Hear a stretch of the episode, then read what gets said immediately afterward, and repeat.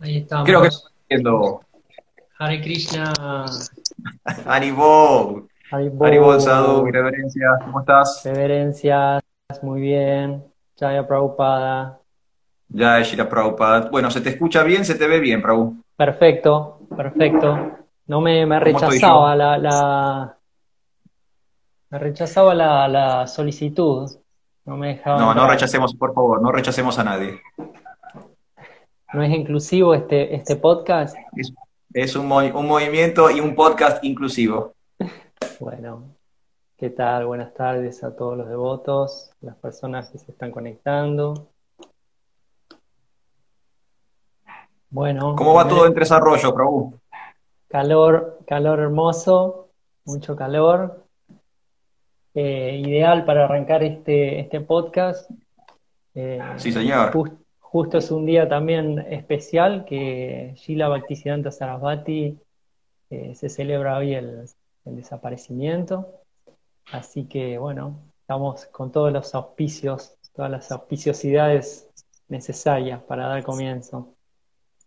Claro que sí, un día súper, súper auspicioso. Linda, muy linda fecha para comenzar esta Liga de Devotos, que como dijimos, podcast para despertar la idea de este proyecto que tenemos con Harikirtan Das, es que tengamos estas conversaciones, estas charlas, estos diálogos sobre cuestiones que creemos que le pueden llegar a interesar a los espiritualistas eh, en general y sobre todo en particular a los miembros de ISKCON, ¿sí? a los devotos que forman parte de esta Sociedad Internacional para la Conciencia de Krishna.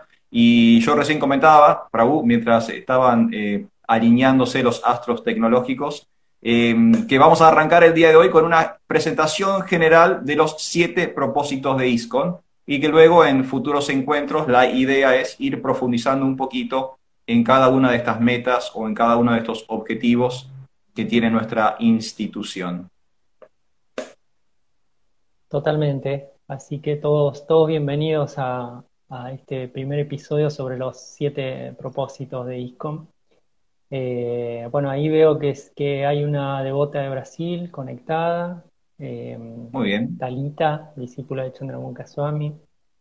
ya. eh. Ya, eh. Bueno, Y un bueno, saludo, un eh, saludo, un saludo, sí, saludo por general a todos los que están del otro lado. Boatachi, Talita. Muy bien, muy bien. Somos, Eh, somos eh, evidentemente, hablamos varios idiomas en este podcast. Ah, totalmente, empezando por el sánscrito. Claro, por, por supuesto que sí, por supuesto que sí. Bueno, es- Aprovecho y les digo a los que están del otro lado, si alguno en algún momento eh, de la charla de hoy, si quiere hacer un aporte, si quiere hacer un comentario, este, simplemente no somos nosotros dos, sino que también pueden participar todos ustedes. Tienen la oportunidad de dejar comentarios. Nicolás acaba de mandar sus, sus manitos pranam, así que, y, y su Hare Krishna, muy bien, Hare gracias Krishna. Nicolás, Hare Krishna para vos también. Eh, todos los que quieran dejar un comentario, bienvenido sea, después los iremos leyendo, iremos sumando los aportes de cada uno. Bueno, Harikirtan Prabhu, ¿quiere Bueno. que comencemos, metemos manos en la masa para el día de hoy? Vamos a, vamos a meter manos en la masa que con este calor está levando espectacular. También vamos a decirle a la gente que, eh, porque siempre preguntan lo mismo, ¿dónde queda el video alojado? ¿Dónde puedo verlo? Me tuve que ir antes, no llegué a tiempo. Bueno, esto es sencillo. Queda, por supuesto, en la sección de videos de, de este, de esta cuenta en Instagram, que es Liga de Devotos, que es el nombre de nuestro podcast. Y después lo vamos a ir trasladando a otras plataformas. Lo van a poder tener en audio para aquellos que cuando andan manejando o salen a caminar o lo que sea, quieren simplemente escuchar, bueno, van a tener la, op- la opción de escuchar este podcast solo en audio. Lo vamos a trasladar a, otros, a otras plataformas donde van a poder tam- también tener la opción audiovisual. Así que despreocúpense que va a estar circulando seguramente en los próximos días, en las próximas semanas, por distintos lugares, por distintas redes, en, distintos, eh, en distintas plataformas y con distintos formatos. ¿sí? La idea es que podamos eh, difundir estas charlas lo máximo posible. Perfecto, ahí le damos saludos a Hare Krishna, a, a Marcelo, que es acá de Tres Arroyos, un devoto de acá, eh, Nicolás también, un devoto de acá, de Tres Arroyos y de Claromecó. Perfecto. Brenda- Estaba, estaba Govinda. Lila por ahí también. Le mando un Ah, abrazo grande Lila. a nuestra hermana espiritual, Govinda Lila, que hoy temprano también estaba conectada. Muy bien, muy bien. Bueno, Santo, ¿quiere que, cómo, cómo hacemos? ¿Comienza usted? ¿Comienzo yo? ¿Cómo, cómo comenzamos? comience usted, Prabhu, que, que es el, el maestro de ceremonias acá. bueno, yo traje algunas cosas, me, anoté algunas cosas porque soy de los maestros de ceremonia que se olvidan lo que tienen que decir y que necesitan letra para, para no patinar en, vivo. Eh, y anoté como algunas cosas que me parecen interesantes con, respecto a esto de, los siete propósitos de ISCON. Eh, primero que el otro día hablando con un devoto, no todos los devotos conocen los siete propósitos de ISCON, ¿sí? que eso es algo desde el vamos interesante, saber que hay como objetivos o metas eh, dentro de nuestra institución, saber que es una institución, que estamos en una institución, estamos en una organización, que eso a veces también eh, se pierde, ¿no? A veces tenemos como conceptos muy, digamos, eh, etéreos de la espiritualidad y olvidamos que se necesita organizar también, ¿no? Cuestiones que tienen que ver con los recursos, no solamente materiales, sino también los recursos humanos, eh, actividades, programas, o sea, tiene que haber algún tipo de administración y bueno, nosotros formamos parte de una organización o de administración internacional que es ISCON, es la sigla de una ONG que su divina gracia hace Bhaktivedanta Swami Shira Prabhupada fundó en New York en el año 1966 eh, y que esa ONG, esa institución, esa organización no gubernamental, tiene metas, tiene objetivos, ¿sí? No es que es hacer como a lo loco todo lo que podamos, sino que hay que enfocar el esfuerzo, hay que hacer con cierta inteligencia, ¿sí? Eh, incluso con cierta previsión, eh, evaluando, analizando lo que se va a hacer. Y Prabhupada ya nos dejó, digamos, el marco, el, digamos, el, marco grueso, el esqueleto, la, columna vertebral de, la organización en siete propósitos, que hoy se usa mucho también en las eh, instituciones. ¿sí? Si uno tiene algún tipo de experiencia con, empresas o con corporaciones, eh, habrán visto que te piden lo que se llama misión, visión, ¿no? Que uno se, que el equipo de trabajo se siente y se hable sobre el concepto de misión, visión o de visión, misión, que básicamente eso, es quién soy, saber quiénes somos, qué estamos haciendo y cuál es el objetivo o hacia dónde queremos ir todos juntos. Bueno, Prabhupada tuvo esa visión, misión, hace ya 50 años atrás, eh, con eh, los siete propósitos de ISKCON, que en realidad venían desde antes, ¿sí? Este, no sé vos, Hari Kirtan, si querías comentar algo también antes de que sigamos avanzando. Totalmente, Prabhu. Eh, eso da pie directamente a justamente al nombre del podcast, que se llama Liga de Devotos.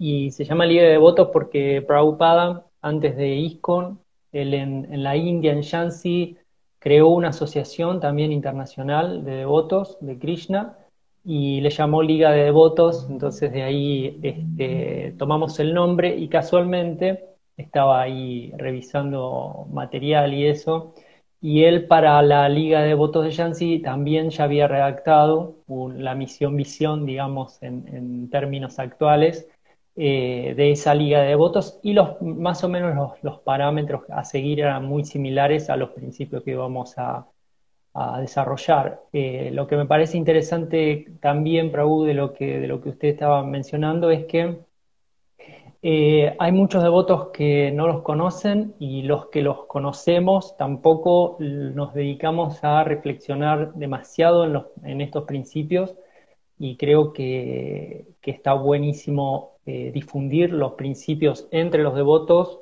fuera también de los devotos para que la gente sepa lo que, como, como usted mencionaba recién, no es hacer a lo loco, sino que hay, hay, una, hay una idea que no solo incluye el bienestar o, a los propios devotos, sino a las personas en general. Entonces ahí también hay un tema interesante. Eh, y me parece, pero sí me parece que, que Prabhupada dejó muy claro el camino de, el camino a seguir, por lo menos así en, puntos generales, en estos siete propósitos, y me parece que está bueno todos los devotos eh, hacer esta, este ejercicio de reflexión, de, conversarlos, de meditarlos, de ver qué, también de hacer una meditación profunda sobre esos principios, no simplemente leerlos eh, y nada más. Así que ahí me parece que, está bueno dar, dar, ese puntapié o seguir con esa, con esa tarea desde nuestro podcast. Claro que sí, claro que sí. Bueno, y en base a lo que decís vos, podemos ver que Shira Prabhupada era una persona altamente ordenada, ¿no? Shira Prabhupada eh, siempre era un estratega, siempre tenía un plan, tenía un plan B por si el plan A eh, no, no, sucedía. Eh, por supuesto que era un devoto puro, contaba 100% con la potencia y la misericordia del Señor Supremo, pero él al mismo tiempo era una persona muy organizada, muy ordenada, eh, sabemos eh, que llevaba nota de todo, incluso de los gastos ínfimos eh, que tenía, los anotaba en un cuadernito. Y, esto de los siete propósitos, él en realidad los estuvo básicamente trabajando durante casi 20 años, porque en el 53 es la experiencia en Yancy, el de la formación de, la Liga de Devotos, que es una experiencia fallida para, para Sheila Prabhupada. Él arranca ese proyecto con mucho entusiasmo, tiene una donación de unas tierras, él eh, empieza a imaginar todo un, gran ashram eh, para poder eh, educar a las personas en vida espiritual, pero bueno, no, no, tiene, no, tiene éxito, o sea, no, no, prospera en ese momento, pero sí quedó como, digamos, el cimiento de las metas que él quería. Y después, muchos años después, esto fue en el 53, y en el 66, no en la India, sino en Norteamérica, en New York, eh, cuando se sucede la oportunidad de, crear ISCON, de crear esta ONG internacional, él revive esos, e, esas, eh, esas metas, esos propósitos, eh, obviamente las, las retoca, las ayorna a su, a su nuevo proyecto, pero podemos ver que era una persona muy ordenada. Prabhupada tenía como en su mente la claridad de, de no dar así pasos eh, azarosos, ¿no? sino que estaba bien pensado en lo que se quería hacer, cómo se quería hacer, eh, había un, método, ¿no? vamos a ver en, los siete propósitos que hay un método, ¿no? hay, hay un sistema por el cual nosotros tendríamos que, también ordenarnos nosotros en nuestra espiritualidad, sobre todo en la espiritualidad para afuera, ¿no? porque los siete propósitos de ISCON, por supuesto que tienen cosas del para adentro, ¿no? del desarrollo, digamos, eh, interno de la institución, pero tienen muy para, del desarrollo para afuera. Y, está bueno ver que Prabhupada tenía esa visión ordenada de lo que él quería para su, sociedad internacional. Totalmente. Prabhupada, cabe, cabe destacar que Prabhupada era no solo un devoto excelso, como todos ya sabemos, sino un administrador increíble. Claro. Él organiza, como dice, como dice usted, ¿no? Tenía una capacidad de, eh, de organizar e incluso también de, movilizar las personas y de lograr que las personas se organicen. Ahí cuando uno estudia cómo, fundó la, eh, asociación eh, internacional es muy interesante porque había cinco personas, seis personas y empezó a hablarles y bueno, vamos a hacerlo y nadie entendía muy bien para qué, pero ella ya tenía en la cabeza toda, toda la estructura armada, ¿no? Entonces, un gran visionario, ¿no? Hablando de visión. Sí, sí, sí, tal cual. Bueno, de hecho, tenemos el Prabhupada Lilambrita ahora en, castellano. Eh, ya lo teníamos en inglés, pero bueno, ahora se está también en, su versión eh, en español. Y como usted decía, los primeros que firmaron esa, e, esos documentos, esos papeles para crear ISCON, ni siquiera eran, devotos iniciados, eran personas que confiaban en Shila Prabhupada, este, veían que era una persona verdaderamente santa, que no era un estafador, no era un falso guru, era una persona que realmente quería eh, desarrollar conciencia de Dios en Occidente. Y, firmaron personas que no, tenían ningún otro vínculo con él, más allá de que él era una charia, él los estaba eh, entusiasmando, inspirando con su ejemplo personal. Totalmente. Y gracias a, tenemos el Prabhupada Lilambrita, gracias a otra institución que fundó Prabhupada, que es el BBT, que es la propia imprenta y la propia editorial. Es increíble, ¿no?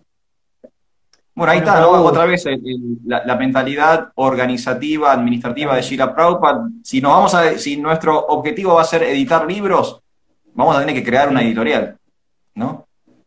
idea que, tomó de su maestro, ¿no? Que, fue también precursor en esa, que justo hoy celebramos el desaparecimiento, ¿no? Pero justo, justamente él, se basó mucho en esa, en esa enseñanza de su, de su Guru Maharaj. Exacto. Eh, ¿Le parece que empecemos leyendo un empecemos. poquito los... Bueno, como no. ¿Los tiene ahí a mano? Tengo acá a mano, tengo en mi computadora acá a mano, tengo los siete propósitos de ISCON. ¿Querés que vayamos leyendo, vamos uno por uno, te parece? Vamos uno por uno. Muy bien. Eh, uno, propagar sistemáticamente el conocimiento espiritual en toda la sociedad y educar a la gente en las técnicas de la vida espiritual para detener el desequilibrio de valores de la vida y alcanzar la unidad y la paz verdaderas en el mundo. Ese es el uno. arranca con todo. Arranca si te propósito de Discord, arrancan con todo. Haribol. Eh, bueno, perdón, eh, lo voy a cortar, pero ahí entró Maru, una devota de San Miguel del sí, saludos. Así que bienvenida también.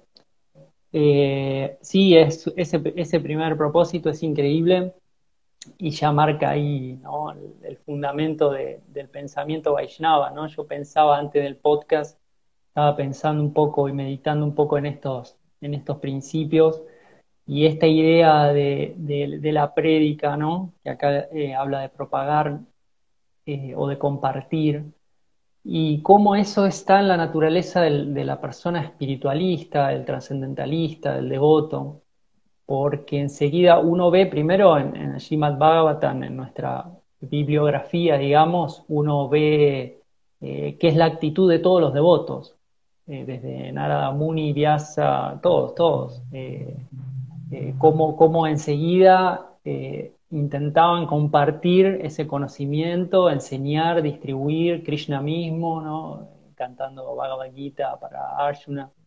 Eh, entonces, en principio eso, ¿no? Qué interesante esa, esa naturaleza compasiva que, lo pone en primer lugar, ¿no? Como propagar, difundir, compartir el conocimiento y agrega esto que, usted mencionó, Prabhu, eh, que es sistemáticamente. Tal cual, sí, sí, metodológico, tiene que haber un sistema, eh, si no hay una pérdida de energía, de recursos, y no, no, no estamos como enfocados, en realidad no estamos en yoga, no, no, estamos con, con, el objetivo claro, eh, meditando correctamente en lo que queremos alcanzar, siempre tiene que haber un plan. Yo sé que a veces eso genera urticaria, ¿no? Porque hay personas que tienen como, claro, hay personas que tienen como naturalezas, digamos, más descontracturadas y les cuesta por ahí aceptar eh, parámetros y límites y autoridades y no, y creo que en el fondo todos tenemos un poquito de eso, ¿no? que, somos como rebeldes sin causa, eh, pero en realidad para la evolución tiene que haber un plan, ¿no? Tiene que, tenemos que tener trazado eh, una idea general de dónde estamos, a dónde queremos ir y a dónde queremos llegar. Y, lo vemos en la espiritualidad, lo vemos en todos lados. Si yo quisiera abrir un negocio, antes de abrir un negocio tengo que hacer muchas cosas. Tengo que hacer un, no sé, buscar un local, eh, determinar cuál va a ser la actividad de mi negocio, hacer trámites, habilitar, eh, buscar cuestiones que tienen que ver con mercadotecnia, con publicidad, con comunicación, recursos humanos, los empleados, eh, los proveedores, o sea, no es que todo eso va a suceder de forma mágica o de forma espontánea, o un día voy a trabajar y un día no voy a trabajar, el local lo voy a abrir a la hora que yo quiera, cuando yo quiera, no, no va a funcionar no funciona en lo, en lo burdo y, tampoco funciona en, las otras actividades del ser humano, ¿no? Tiene que haber algún tipo de orden, algún tipo de organización, eso sin duda. Totalmente, la parte sistemática sí es así, pero es, es, muy importante y, da sostén, da claridad, eh, permite, sobre todo en la ciencia espiritual, que a veces está un poquito mal interpretada, eh, y parece que todo es como muy intuitivo, muy que uno no eh, va, va, va, resolviendo así eh, por, por mandato divino, ¿no? Y Dios, bueno, Dios se va a encargar, y sí, pero Dios se encarga, pero uno tiene que hacer su parte también, ¿no? Para que, para que Dios se encargue también. Y, es muy fundamental también para, para que todos sepamos lo que estamos haciendo, cómo lo estamos haciendo, cómo lo vamos a hacer. Y incluso es interesante porque en, la, en mismo la prédica de casi todos los devotos, pero de Prabhupada tomándolo como, como referencia, uno puede ver cómo esos principios, si bien marcan la dirección, no son para nada eh, rígidos, ¿no? Uno lo vemos en la misma, en mismo Prabhupada, cómo fue desarrollando y adaptando sus decisiones, su prédica, su, su, todo de acuerdo al contexto que él iba tocando desenvolver, ¿no? Sí, sí, e, es muy bueno esto que decís, Prabhu, porque también tenemos esa a veces como eh, concepción errónea de que reglas y regulaciones tienen que ver con, rigidez o tiene que ver con, censura, ¿no? con la, imposibilidad de expresar mi máximo potencial. Pero acá tenemos que entender más como un marco, ¿no? Acá hay una estructura, yo dentro de ese marco puedo pintar el cuadro que yo quiera, eh, dentro de esa estructura me puedo mover con, libertad, y lo vemos eh, con la variedad, la diversidad que hay en ISCON, de que hay devotos dedicados al teatro, devotos dedicados eh, a, la distribución de alimentos, de devotos dedicados a la distribución de libros, devotos dedicados a la prédica, eh, devotos dedicados a la enseñanza, a los niños. Eh, hay cuántos programas hay, cuántos programas hay en ISCON y cada uno tiene como su color, cada uno tiene su, su, variedad. Ahora, hace, hace dos años, con esto de la pandemia, explotó la prédica online y hay cientos de devotos con podcasts y con, actividades virtuales y dentro del mismo marco, dentro de la misma estructura, cada uno con su naturaleza. Nadie está siendo censurado, nadie está siendo reprimido. Sabemos cuáles son las reglas de juego y, jugamos cada uno con, el color que le toca. Totalmente, y creo que hace un poco también eh, eh, referencia a, nuestra filosofía de, variedad, ¿no? de variedad espiritual, de, respetar esa, esa variedad eh, a, nivel material, porque existe, pero a nivel espiritual también, ¿no? que, las yastras hablan tanto, que Prabhupada explica tanto. Eh, entonces es súper interesante. como, y bueno, siempre nuestro, nuestro Gurudev también ha hecho varias comparaciones de, de ISCON como una familia, ¿no? Y Prabhupada mismo, ¿no? Eh, como que es una gran casa donde todos podemos vivir. Y dentro de una familia hay, hay de todo. Hay de todo. Hay, de todo en la familia. Hay de todo. Entonces, incluso hay, hay, hay parientes que uno por ahí no, no tiene tanta, tanta onda. Ni conoce. claro, aparece un tío que no lo viste nunca y bueno, y esas cosas que pasan. Y bueno, eh, nosotros tenemos de alguna manera esa, esa estructura de familia, entonces ahí todos pueden ser y a la vez todos nos vamos nutriendo y vamos aprendiendo y bueno, a la vez también hay espacio para que cada uno tome sus decisiones dentro del lugar que está, que está desarrollando su actividad, ¿no? Eh, Prabhu, y yo acá veía, ¿no? Por ejemplo, cómo, cómo este primer principio tiene, tiene como dos, dos partes, que una es, una es como educar, compartir, eh, y la otra, o, la segunda parte del propósito, es súper interesante porque cuando uno empieza a desarrollar la filosofía del bhakti, eh, y en general el conocimiento espiritual, se ve como, como, esa diferencia entre lo que es el mundo material y el mundo espiritual, ¿no? Y entonces cómo y, en nuestra cultura además tenemos información sobre la era que estamos viviendo, que es una era bastante compleja, que se llama era de Kali, Kali Yuga, que es una era que, nos vamos poco a poco degradando, digamos, como, como sociedad, como cultura, como individuo, ¿no? Y eso recién empezó, ¿no? Es una era larga. Recién arrancamos. Recién arrancamos, así que hay que prepararse, pero es muy interesante porque este primer principio habla de alcanzar la unidad y la paz verdadera en el mundo.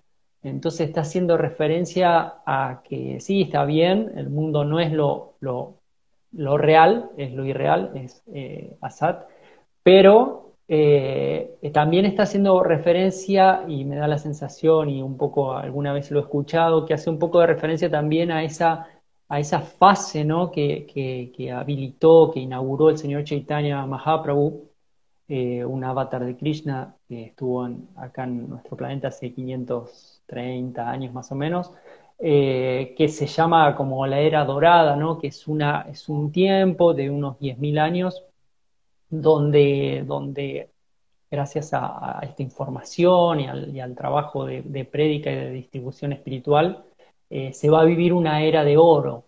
Dentro del mismo Kali Yuga, una era de, como dice acá Prabhupada, de unidad y paz en el mundo, ¿no? Entonces me parecía como interesante ahí poner eso en, la mesa de, conversación. Sí, está bueno, está bueno. Y está bueno, eh, en base a lo que vos decís, que me da para eh, plantear, digamos, la contracara de, del materialismo, que es la espiritualidad. Entonces, si el materialismo es nihilismo, o sea, si el materialismo va hacia, digamos, eh, un fin apocalíptico, entonces la espiritualidad tiene que plantear otro camino, tiene que, ser la alternativa. Y, y, está bueno porque, no sé si a vos te ha pasado, pero a mí me ha pasado de personas que me han dicho, ¿para qué todo esto si en última instancia las mismas escrituras dicen que al final esto se termina, va a venir el señor Shiva, todo se va, todo se va a prender fuego. Es el, apocalipsis, ¿no? un cataclismo universal, se termina todo. ¿Para qué el esfuerzo? ¿Para qué la prédica? ¿Para qué esto? ¿Para qué lo otro? Y en realidad es que el espiritualista quiere salvar el mundo, eh, pero tenemos como una idea eh, distinta a salvar el mundo que quizás lo que nosotros por lo general nos imaginamos en Occidente, en Occidente salvar el mundo es como súper heroico, no sé, uno dice salvar el mundo y piensa en Superman, piensa en los Avengers, ¿no? En, tipo salvar el mundo de esa forma. Eh, para nosotros, los devotos de Krishna, salvar el mundo es acercar almas a Dios. Y, en ese proceso de acercar almas a Dios, eh, podemos estar predicando hasta el último instante, hasta el último segundo del universo material. O están cayendo los meteoritos Eh, están cayendo las bolas de fuego para aniquilar la, existencia material y va a haber un Vaishnava intentando eh, predicar conciencia de Krishna, porque salvar el mundo no, implica necesariamente preservar eternamente la materia, sino que tiene que ver con eh, recordarle a las personas su posición original. Totalmente, totalmente interesantísimo cómo, cómo lo describe Prabhu. Es así y esta idea también de que, de que el objeto, ¿no? que, que, se destaca mucho en nuestra filosofía constantemente del bhakti, que el bhakti es una, una acción en conciencia espiritual, en conciencia de Krishna, y cómo los objetos en sí no son ni buenos ni malos, ¿no? ni, ni materiales, o sea, son materiales o son espirituales de acuerdo a, la utilidad que se le dé. ¿no? Entonces, eh, eh, eh, entonces, la idea es lo que dice usted, Prabhupada, o sea, un mundo en paz, como dice Prabhupada, ¿no? y en unión, es un mundo donde todas las personas tenemos por lo menos un poco y estamos tratando de, cultivar esa, conciencia del espíritu, esa conciencia de Dios, y eso hace que, que, la paz, Prabhupada tiene muchos ensayos al respecto, surja naturalmente. Si uno naturalmente puede empezar a entender que todos somos parte de Dios, todos somos almas eternas, parte de Dios, y Dios tiene un vínculo con nosotros, y nosotros a su vez tenemos un vínculo con las otras shivas o almas, bueno, entonces naturalmente uno empieza a respetar al otro, empieza a cuidar al otro, empieza a cultivar amistad no solo con los amigos, ¿no? O sea, sino con, todos. tal cual, tal cual. Eh, lo leemos de vuelta y avanzamos al próximo, ¿te parece? pasamos al próximo, ¿cómo no? Dale, leo de vuelta entonces el número uno era propagar sistemáticamente el conocimiento espiritual en toda la sociedad y educar a la gente eh, en las técnicas de la vida espiritual para detener el desequilibrio de valores de la vida y alcanzar la unidad y la paz verdaderas en el mundo. ¿sí? Primer propósito. Vamos al número dos. Propagar conciencia de Krishna tal como está revelada en Bhagavad Gita y Srimad Bhagavatam. Entonces acá eh, rápidamente Prabhupada marca eh, justamente la bibliografía o el marco teórico de, nuestra prédica, o sea, el Siddhanta, ¿no? El, fundamento filosófico. Todo lo que vamos a hablar de conciencia de Krishna tiene que salir de textos como por ejemplo Bhagavad Gita y Srimad Bhagavatam. Totalmente, totalmente. Ahí en el primer principio Prabhupada dice propagar el conocimiento espiritual. Entonces, ¿Qué conocimiento? Bueno, en el punto 2 dice Bhagavad Gita Srimad Bhagavatam. ¿no? Las dos, las dos escrituras eh, bases de, nuestra cultura y, es interesante porque, porque incluso de cualquier cultura espiritual uno puede tomar Bhagavad Gita y entender cómo relacionarse con Dios, sea uno, pertenezca uno a, nuestra cultura más precisamente o a otra cultura espiritual, porque es un texto así que abarcativo, digamos, ¿no? Eh, como decíamos al principio, inclusivo. Eh, es muy interesante eso, sí, sí. Como ahí enseguida marca la bibliografía. Sí, acá está, ¿no? Si, si vamos a compartir conciencia de Krishna, que sea de Bhagavad Gita y de Srimad Bhagavatam, y tenemos la enorme fortuna de que Prabhupada hizo de, como misión de vida traducir estos textos, ¿no? Porque si no, también sería inaccesible o muy difícil para nosotros eh, interactuar con el sánscrito, ¿no? con el idioma original de la cultura del yoga, que es el idioma de estos textos.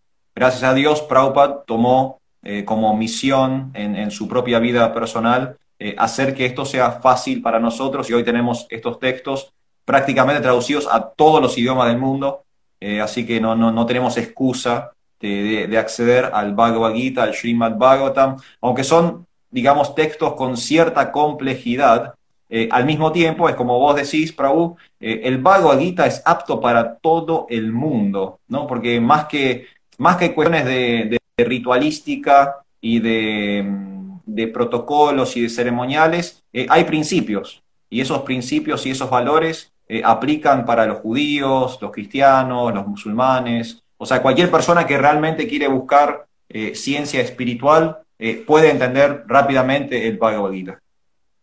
Totalmente, totalmente, Prabhu. Y es interesante, ¿no? Porque esta idea de, sistemático que planteó en el primer punto, después Prabhupada lo simplificó enseñando eh, una, cómo, cómo estudiar Bhagavad Gita. Como usted dice, no solo lo traduje, sino que, que le hizo un comentario, y no solo le hizo un comentario, sino que nos enseñó cómo estudiar Bhagavad Gita, palabra por palabra, ¿no? la traducción, eh, cómo primero estudiar Bhagavad Gita y después Srimad Bhagavatam, como ¿no? él hacía siempre la analogía entre Bhagavad Gita eh, es la, educación secundaria, Srimad Bhagavatam es, la universidad, ¿no?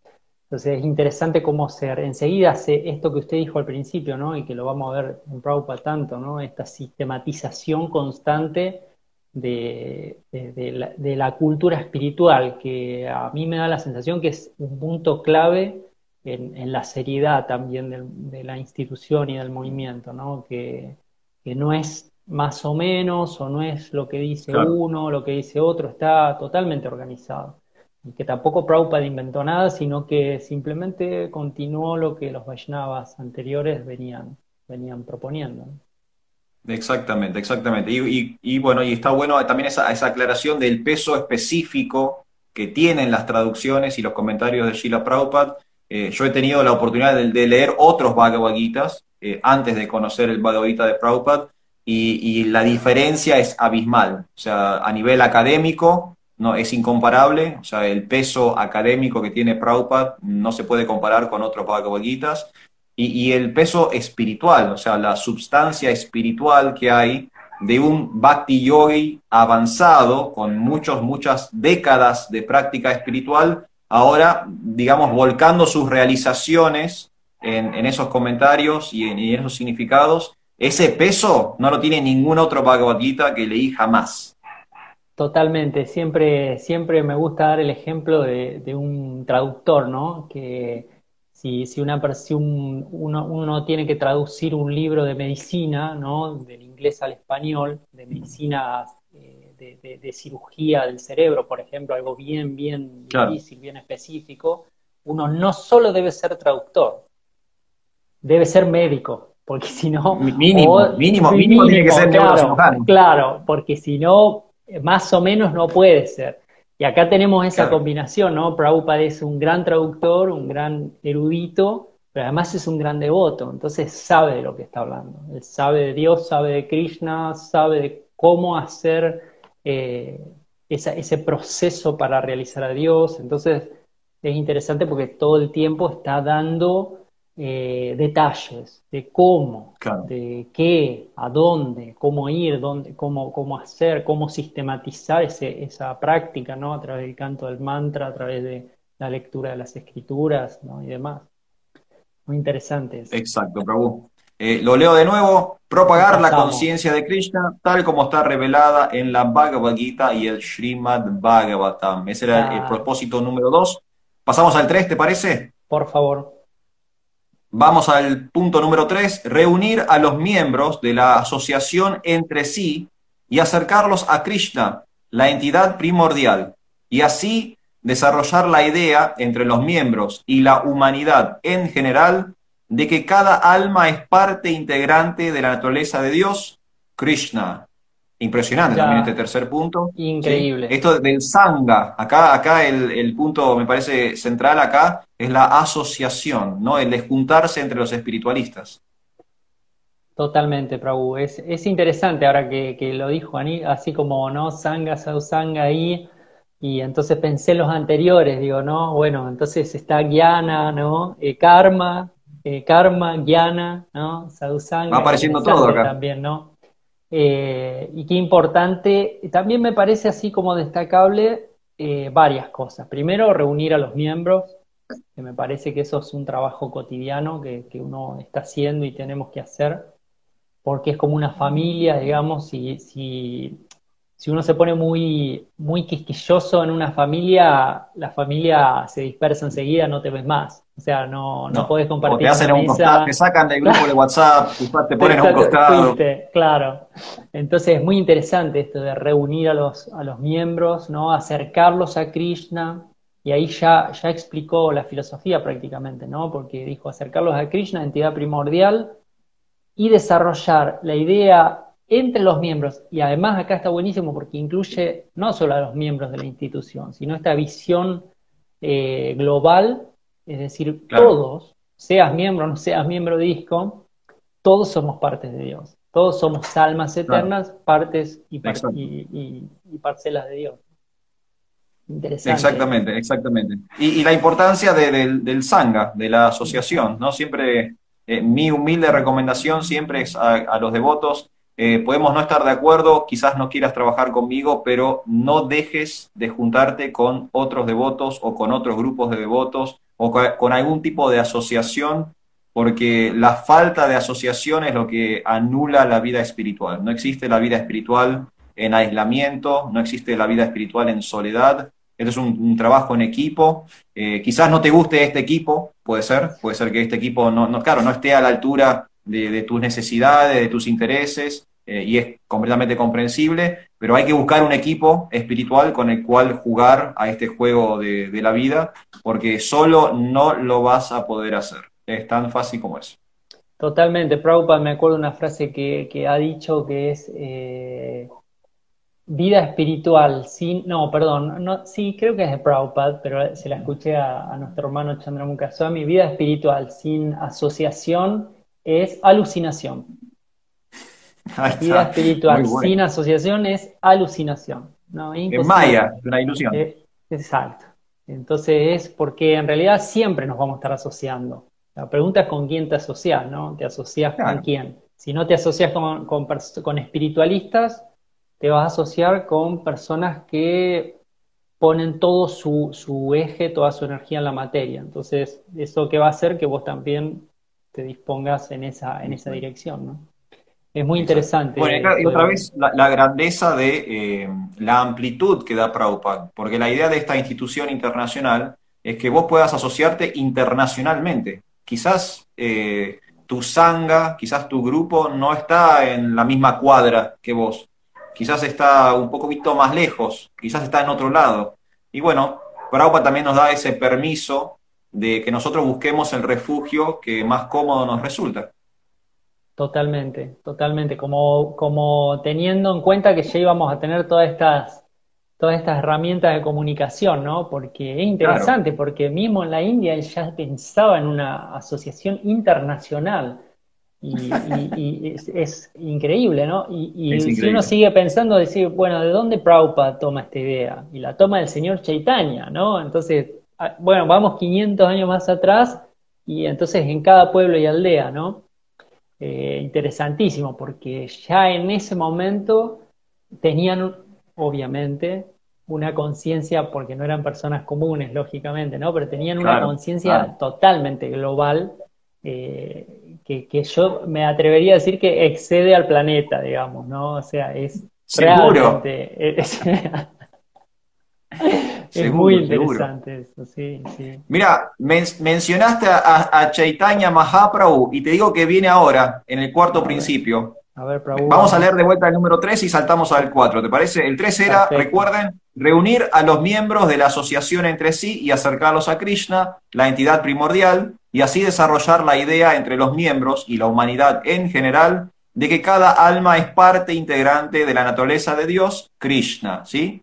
El número 3. Vamos al 4, y el 4 tiene a, Sri Chaitanya Mahaprabhu como protagonista. Dice, enseñar y alentar el movimiento de Sankirtan, el canto en congregación del santo nombre de Dios, tal como se reveló en las enseñanzas de Sri Chaitanya Mahaprabhu. ¿Sí? Hoy lo mencionábamos, recién lo mencionaba y también ahí Hari Kirtan, y acá aparece ya en el cuarto punto de los siete propósitos de ISKCON increíble cómo se van enlazando, ¿no? Porque yo ni, lo tenía presente, ¿no? Pero claro, es como todo, una cosa va llevando a la otra, ¿no? Uno en el punto uno uno conoce, ¿no? Le, hablan de Krishna, ¿no? En el punto dos uno empieza a leer.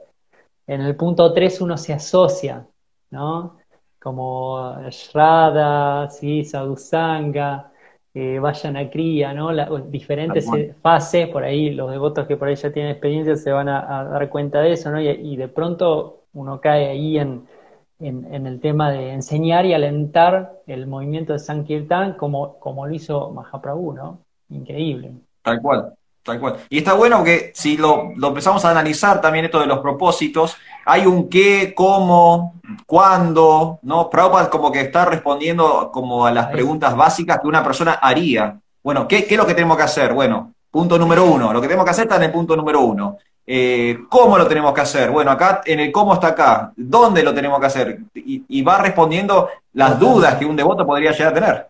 Totalmente, Prabhu, totalmente. Y es interesante porque yo por ahí eh, es más que nada lo que pensé mientras los leo a los propósitos, ¿no? Esta naturaleza de, de prédica que tiene o de compartir que tienen los Vaishnavas, ¿no? Eh, Chaitanya Mahaprabhu para el que después o la que después quiera, quiera leer y demás, hay, hay mucha información y, y él, creó, digamos, ese movimiento de Sankirtana y, difundió el canto del Santo Nombre y trajo para nosotros el canto del Santo Nombre, que bueno, Prabhupada tomó esa bandera y, siempre fue la, la, De hecho, es, es el único devoto y el único devoto muy especial que se menciona en, los principios de ISKCON, o sea, como, como eje de referencia, muy interesante. Claro. Y bueno, y si, y si buscas algo parecido a religión, en, dentro del Bhakti Yoga es esto, Sankirtan, es el canto congregacional de, los santos nombres de Dios. Esa es como la religión Hare Krishna, ¿sí? Juntarse a cantar los nombres de Dios, a glorificar al Ser Supremo, es, digamos, eh, eh, la estructura más parecida a la religiosidad tal como la tenemos en, Occidente, metida en la, cabeza como tenemos en Occidente. Dentro del Bhakti Yoga, la religión es juntarse a cantar los santos nombres de Dios. Totalmente. Y usted ayer, probó en la clase de, Jesús, a través de Hare Krishna Mar del Plata, eh, habló justo de ese punto, que era eh, glorificar a, los santos nombres. Eh, muy interesante, ¿no? Porque es algo universal, es realmente es una práctica universal y recomendada para esta era de, Kali Yuga otra vez, ¿no? Es como la herramienta, es como el arma que tenemos para, para ¿no? combatir nuestros, nuestros hábitos, nuestras, nuestras eh, eh, cuestiones así que tiran para abajo, que hacen que la persona, que nosotros, ¿no? nos, asociemos completamente a, la materia y, bueno, tengamos una vida de sufrimiento, de, incomodidad, y cómo a través del canto del Santo Nombre, que quizá en otras eras sabemos que fueron otras herramientas, como puede haber sido la meditación, los rituales y demás, ahora tenemos justamente esta herramienta fundamental que es, eh, o como gusta decir Prabhupada esta tecnología eh, al, alcance de la mano, es así. Sí, señor. O sea, es libre y gratuito, es muy fácil, ¿no? Y, todas las tradiciones tienen, todas las tradiciones tienen. Eh, no hace falta que te vuelvas Hare Krishna. Si sos cristiano, investiga en el cristianismo, vas a ver que hay eh, muchos salmos, muchas alabanzas, muchas glorificaciones a Dios. Si sos judío, lo mismo. Fíjate que dentro de la tradición hebrea hay cientos de canciones hermosas que glorifican al Señor Supremo. A los musulmanes lo mismo, indaguen en el Islam y van a encontrar muchos, eh, muchas canciones, muchos poemas, muchos versos para, para glorificar y alabar al Señor. Todas las tradiciones monoteístas fidedignas tienen esta misma tecnología que es el canto de los santos nombres de Dios. ¿sí? No hace falta que te vuelvas Hare Krishna, pero sí hace falta que, que cumplas con este principio espiritual de cantar los santos nombres de Dios si es que uno quiere desarrollar eh, vida espiritual profunda, ¿no? Por supuesto. Muy bien, pero ¿La, leemos de vuelta? Sí, por favor. Enseñar y alentar el movimiento de Sankirtan, el canto en congregación del santo nombre de Dios, tal como se reveló en las enseñanzas de Sri Chaitanya Mahaprabhu. ¿Sí? Vamos a la 5. La 5 es el dónde. Acá Prabhupada responde eh, ¿Dónde vamos a hacer todo esto? Bueno, acá es el punto número 5. Ergir para los miembros y para la sociedad en general un lugar santo de pasatiempos trascendentales dedicados a la personalidad de Krishna, el inmueble, ¿sí? Vamos a hacer un montón de cosas, ¿dónde lo vamos a hacer? Y lo vamos a tener que hacer en un espacio que vamos a tener que construir para que todos puedan reunirse y ahí podemos tener esa educación espiritual de que se hablaba al principio. El lugar físico, ¿sí? el, espacio. Totalmente. Y bueno, Prabhupada también dejó, dejó un gran legado en ese sentido, ¿no? Como sí, claro. enseñarle, él, él de hecho llegó a abrir 108, 108 templos eh, alrededor del mundo, eh, construir prácticamente, bueno, dejar el proyecto de, la ciudad de, Mayapur. Eh, así que en ese sentido es muy interesante porque otra vez, ¿no? Esta cuestión de, organizarse, de, darle refugio a las personas, ¿no? De que las personas tengamos un lugar de contención, de referencia, donde poder acudir, donde poder tener un, referente que nos ayude, donde poder conseguir los libros, donde poder eh, aprender a practicar, ver cómo esa, cómo esa filosofía se puede llevar a la práctica, viendo a tus hermanos espirituales, a tus, a tus maestros, cómo, cómo conviven. Y, es interesante porque eh, ahí si quiere Prabhu, no sé si tiene ganas, lo podemos enlazar con el que sigue, porque... A ver. Eh, el 6, vamos al 6. Bueno, entonces el 5 es eh, construir para los miembros y para la sociedad en general un lugar santo de pasatiempos trascendentales dedicados a la personalidad de Krishna. El 6, unir más a los miembros con la intención de enseñar una forma de vida más simple y natural. Qué lindo. Increíble, porque ahí eh, Prabhupada es interesante, ¿no? Porque dice, bueno, vamos a construir un lugar simple y natural, ¿no? Como esta idea que él tenía y que lo, lo ha difundido mucho, ¿no? que la ciudad es un lugar donde prevalece rayo guna, eh, entonces, eh, o la cualidad de, la, de, la, actividad, de la acción, de la pasión. Entonces, para una persona que quiera hacer vida espiritual, lo mejor es un ambiente tranquilo, en, en el interior, digamos, ¿no? Como en un lugar natural, donde haya naturaleza, donde haya alimentos puros, donde uno pueda dedicarse este, a una vida más tranquila, más simple, eh, muy interesante. Si bien yo creo que en ese, ese punto es el que menos, a mí me da la sensación, los occidentales hemos abrazado.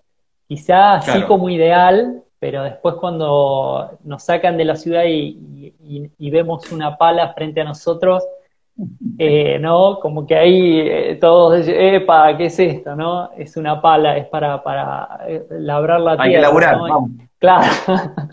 y ahí yo, yo creo que para ahí se nos complica mucho a nosotros porque no tenemos el oficio y, bueno, nada, hay que aprender, pero, pero tampoco eh, esa cuestión de, vivir en un entorno simple, no para todos los devotos ha sido eh, un, hecho posible.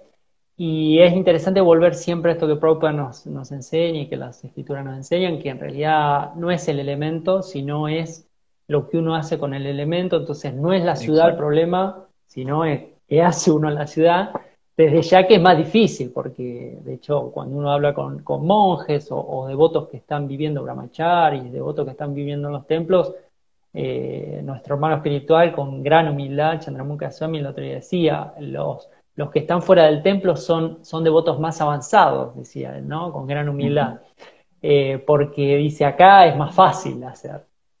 Estamos en un contexto, estamos cuidados, estamos todos entre devotos, es más difícil pisar el palito del, de, la, de la vorágine, por así decirlo, ¿no? Y los que estamos afuera, bueno, ya sabemos cómo es, porque, bueno, pero también sabemos que si uno es de a poquito, sistemático, y va haciendo lo que Prabhupada nos enseñó, uno va tomando fortaleza y esa fortaleza permite que uno se pueda mover en el contexto que sea eh, de una manera eh, en Sato Aguna, ¿no? A pesar de que en la, en la, cuadrilidad de la bondad.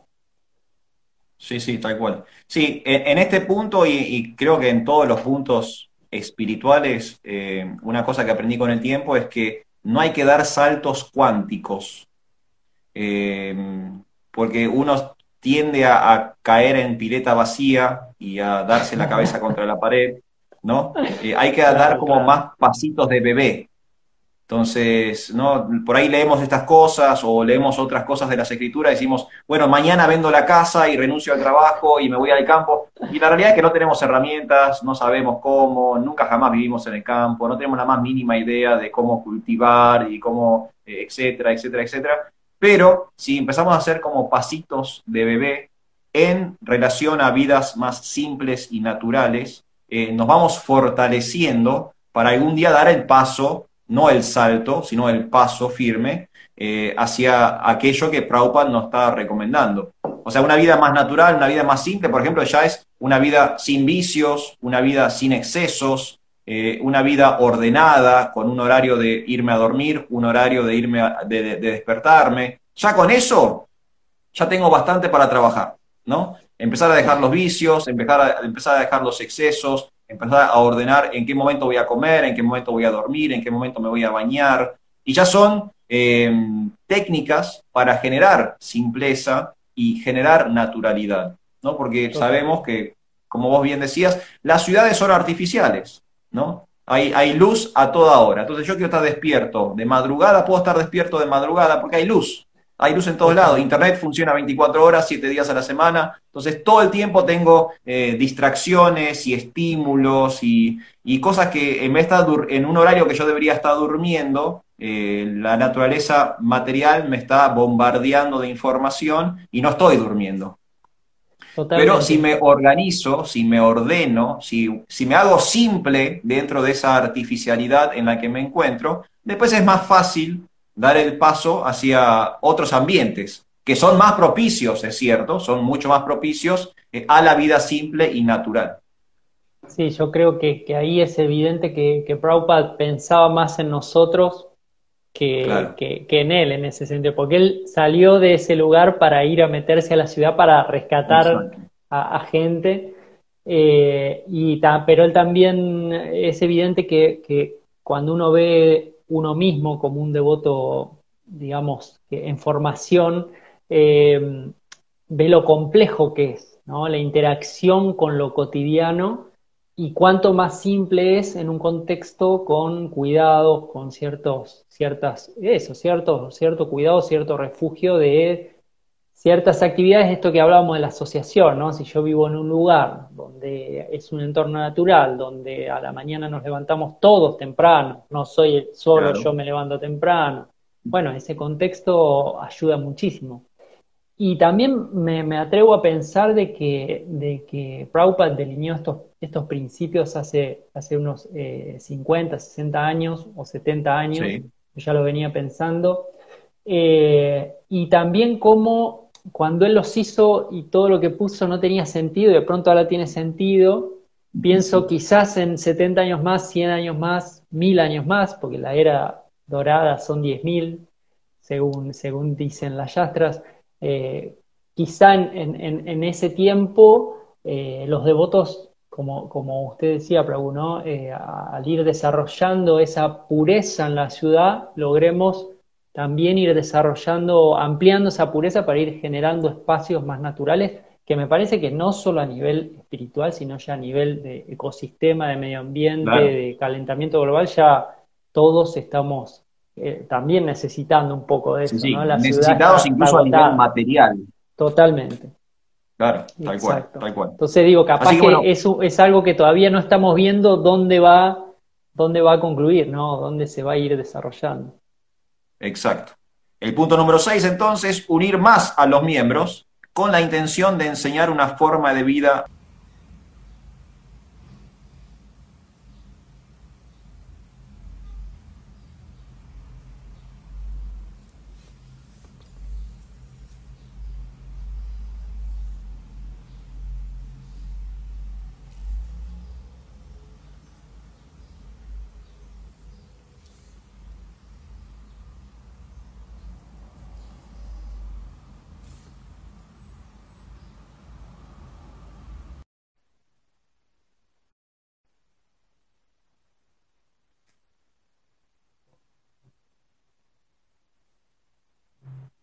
Hare Krishna devotos. Ahí están sumando algunos. Ahí en momentos vamos a tener a Hari Kirtan Das, a Jorge Bianchi, desde Tres Arroyos también, sumándose a la transmisión. Primera edición de este podcast, Liga de Devotos, un proyecto conjunto